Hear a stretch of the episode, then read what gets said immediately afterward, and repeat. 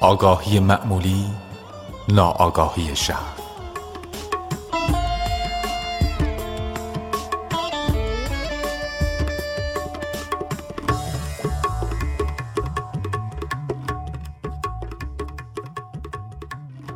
منظور شما از سطوح مختلف ناآگاهی چیست؟ همانطور که میدانی در خواب مدام بین خواب بی رویا و خواب با رویا در رفت آمد هستی به همین شکل در بیداری بسیاری از آدمها بین حالت ناآگاهی معمولی و حالت ناآگاهی ژرف در رفت آمد هستند. منظور من از ناآگاهی شایع و معمولی آن است که تو خود را با روند افکار و احساسات واکنشها آرزوها خوش و خوش نیامدنهایت همزاد بپنداری. این حالت حالت عادی بسیاری از آدم هاست. در این حالت ذهن نفسانی توست که تو را راه می‌برد و تو نسبت به هستی کل بیخبری. البته این حالت با درد و رنج شدید و احساس بدبختی همراه نیست. اما با ناراحتی ملال خستگی و عصبیت همراه است.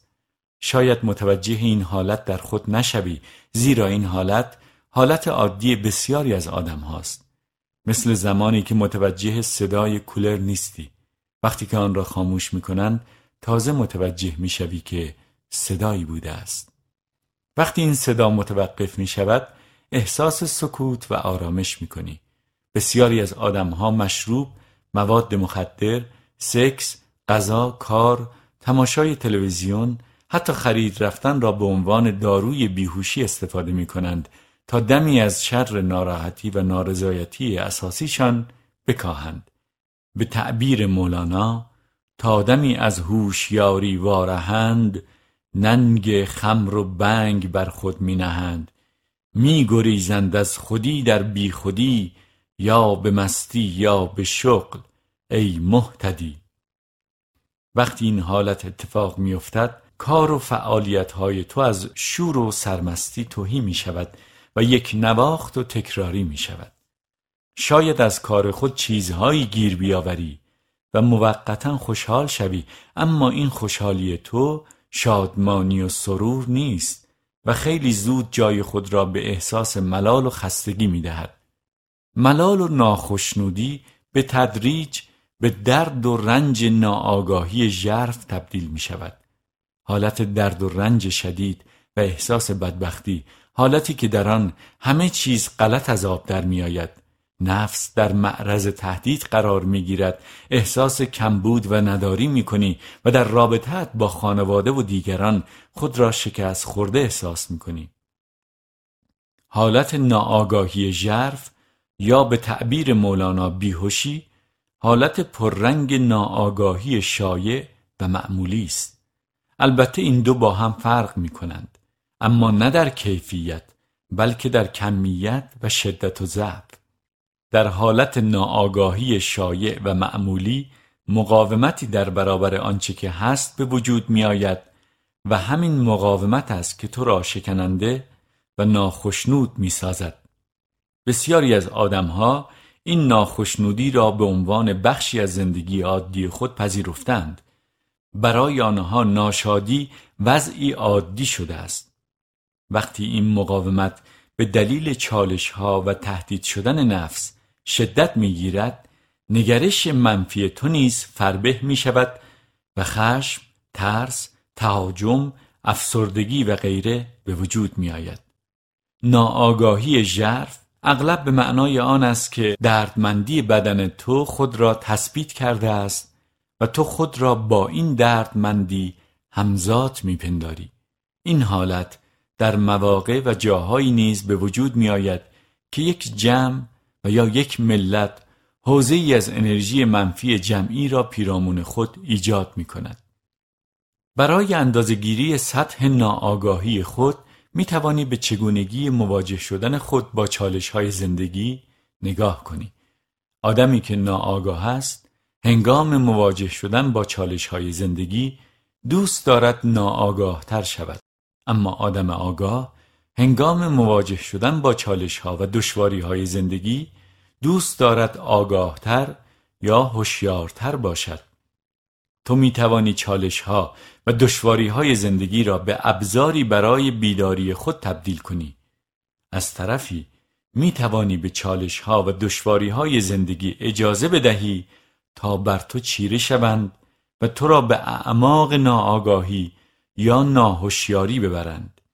در این صورت رؤیای ناهوشیاری شایع و معمولی به کابوس ناهوشیاری ژرف تبدیل می شود اگر نتوانی در اوضاع و احوال معمولی هوشیار و حاضر باشی مانند هنگامی که در اتاق خود تنها نشسته ای در جنگل یا کوه قدم می‌زنی یا به کسی گوش سپرده ای بی تردید قادر نخواهی بود در شرایطی هوشیاری خود را حفظ کنی که با دشواری یا مصیبتی جدی روبرو می‌شوی در این مواقع خود را به واکنش های خود می سپاری.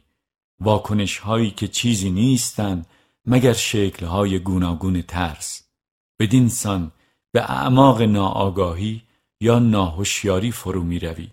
چالش ها و دشواری های زندگی آزمونی برای تو هستند. کیفیت برخورد تو با دشواری های زندگی است که میزان آگاهی تو را نشان می دهد بنابراین بسیار ضروری است که در موقعیت های عادی و نبود چالش ها و دشواری های جدی آگاهی بیشتری را به زندگی خود تزریق کنی بدین سان هوای معتدل حضور تو را رشد می دهد. حضور میدانی از انرژی پیرامون تو به وجود می آورد.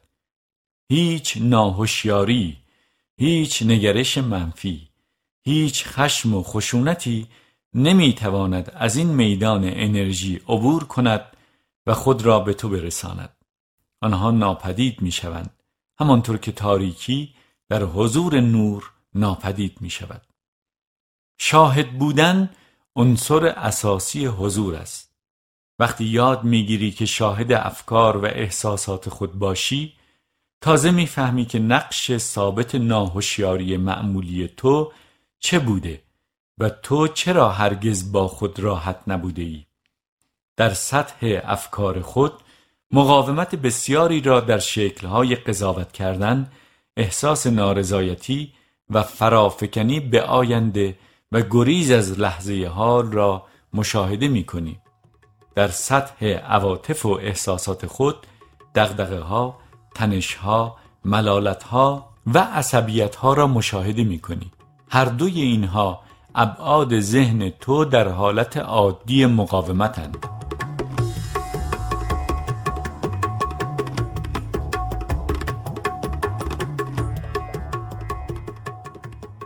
آنها به دنبال چه میگردند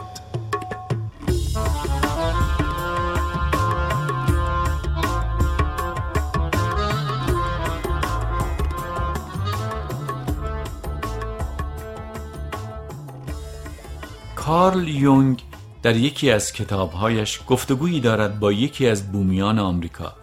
کسی که معتقد بود سفید پوستان قیافه های عصبی چشمانی زلزده و رفتاری خشن دارند. او گفته است آنها همیشه در جستجوی چیزی هستند.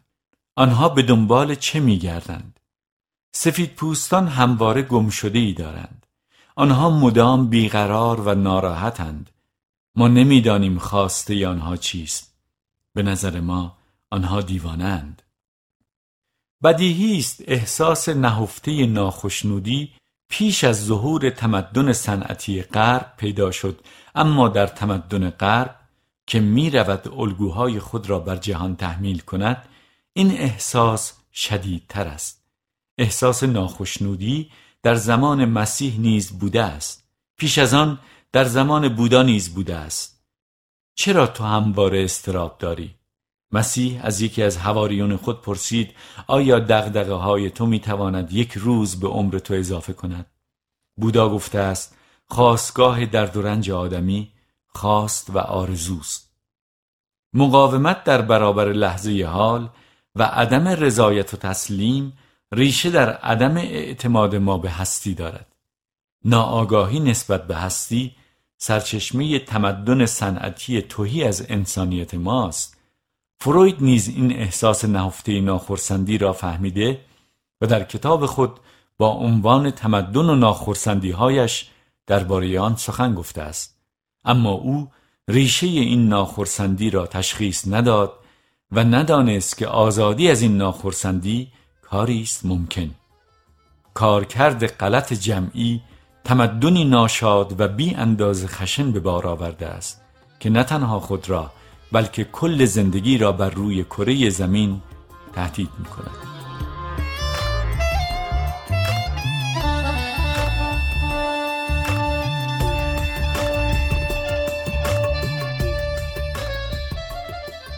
محو ناهوشیاری شایع یا معمولی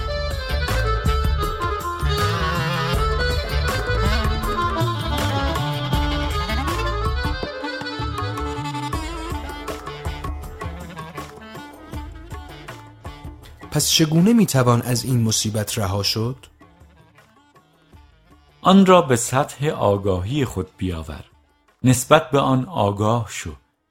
ببین قضاوت های بیهوده مقاومت در برابر آنچه که هست و نفی لحظه حال چگونه موجب پدید آمدن دغدغه ها ناخشنودی ها و تنش ها می شوند با تابش نور آگاهی و هوشیاری هر آنچه که متعلق به ساحت ناآگاهی و ناهوشیاری است محو می شود به محض آنکه شیوه محو کردن ناهوشیاری معمولی را یاد می‌گیری نور حضور تو درخشیدن آغاز می کند شاید نتوان ناهوشیاری معمولی را راحت کنار گذاشت زیرا امری است عادی و شایع و به همین دلیل تا حدودی مورد قبول همگان. با خودنگری نظارت بر احوالات ذهنی عاطفی خود را به یک عادت تبدیل کن. از خود بپرس آیا من در لحظه کنونی آسود خاطرم؟ این پرسشی است اساسی. این پرسش را مدام مطرح کن. یا از خود بپرس در این لحظه در درون من چه میگذرد؟ حداقل به درونیات خود نیز به اندازه آنچه در بیرون تو میگذرد اهمیت بده. اگر درون تو سامان یابد بیرون تو نیز سامان خواهد یافت. درون تو واقعی تر است از بیرون تو. تو بدون واسطه حواس خیش درون خیش را می‌بینی. واقعیت های بیرون از صافی حواس تو میگذرند و آنگاه به تو می‌رسند. سعی نکن برای پرسش های بالا به سرعت جوابی پیدا کنی. توجه خود را به درون خیش معطوف کن. نگاهی به درون خیش بینداز. ذهن تو چه فکرهایی را تولید می کند چه احساسی داری؟ توجه خود را به بدن خیش معطوف کن.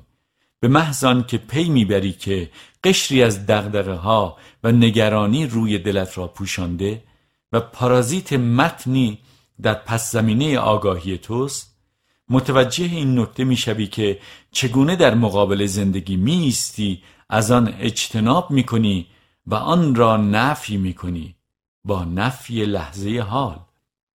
آدمها به شیوه های گوناگون در مقابل لحظه حال میستند با تمرین توان خودنگری و مشاهده حالات درونت افزایش مییابد.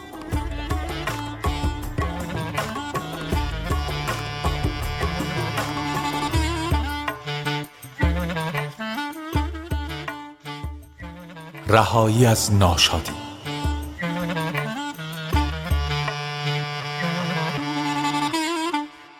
آیا بیزار هستی از کاری که می‌کنی؟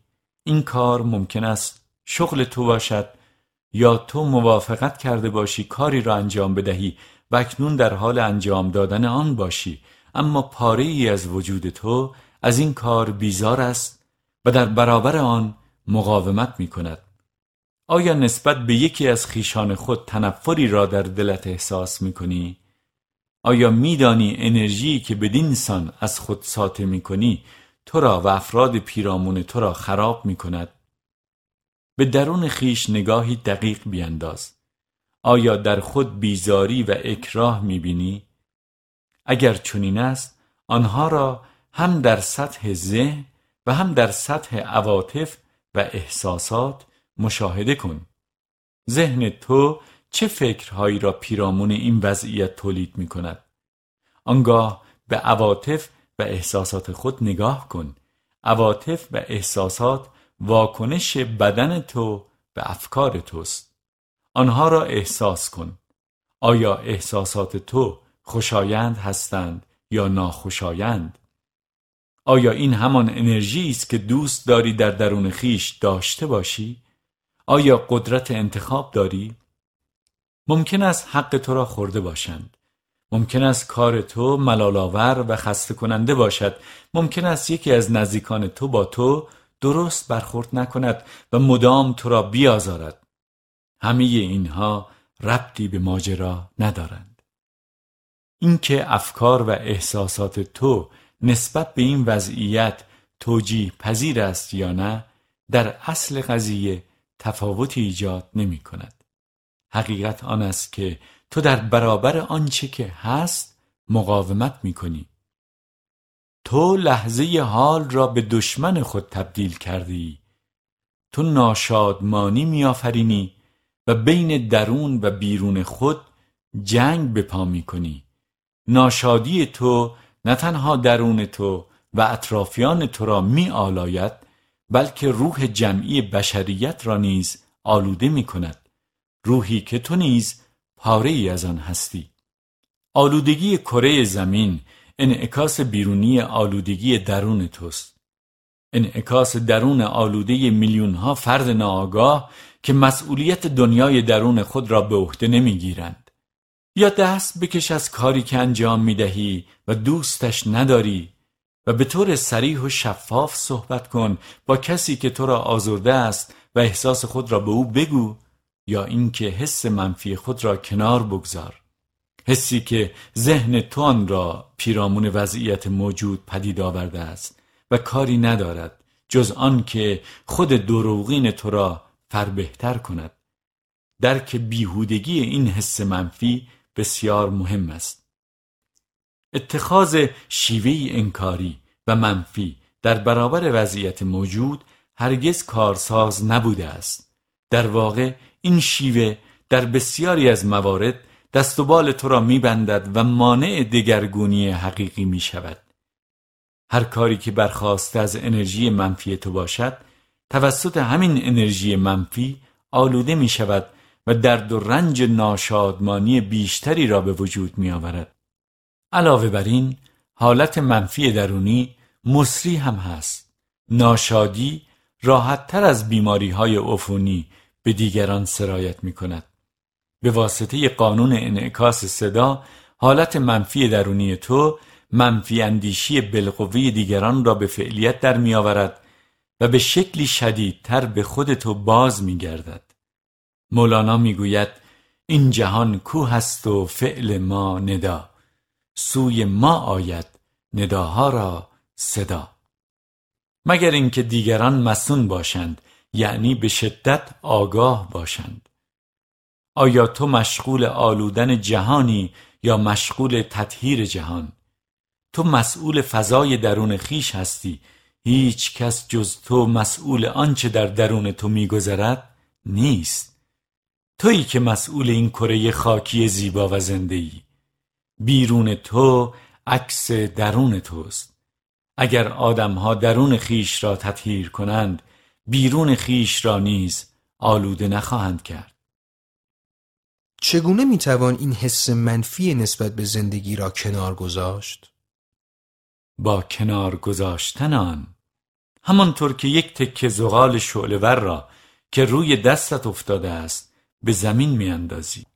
همانطور که باری سنگین و بی استفاده را از دوش بر میداری و به کناری پرتاب می‌کنی با فهم این نکته که تو دوست نداری بسوزی یا سنگینی باری بی ارزش را تحمل کنی بنابراین آن را رها می کنی و آسوده می شوی. معمولا ناهوشیاری ژرف مانند دردمندی بدن یا دردهای عمیق دیگر مانند از دست دادن یک عزیز نیازمند استحالند استحاله یعنی دگرگونی بنیادی. این استحاله از طریق پذیرش آمیخته به حضور تو صورت می‌گیرد. توجه پایدار تو.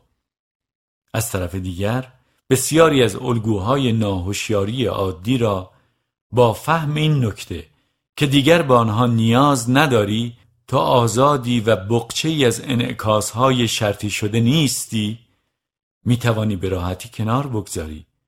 همه اینها به این معناست که تو توان دستیابی به نیروی لحظه حال را داری.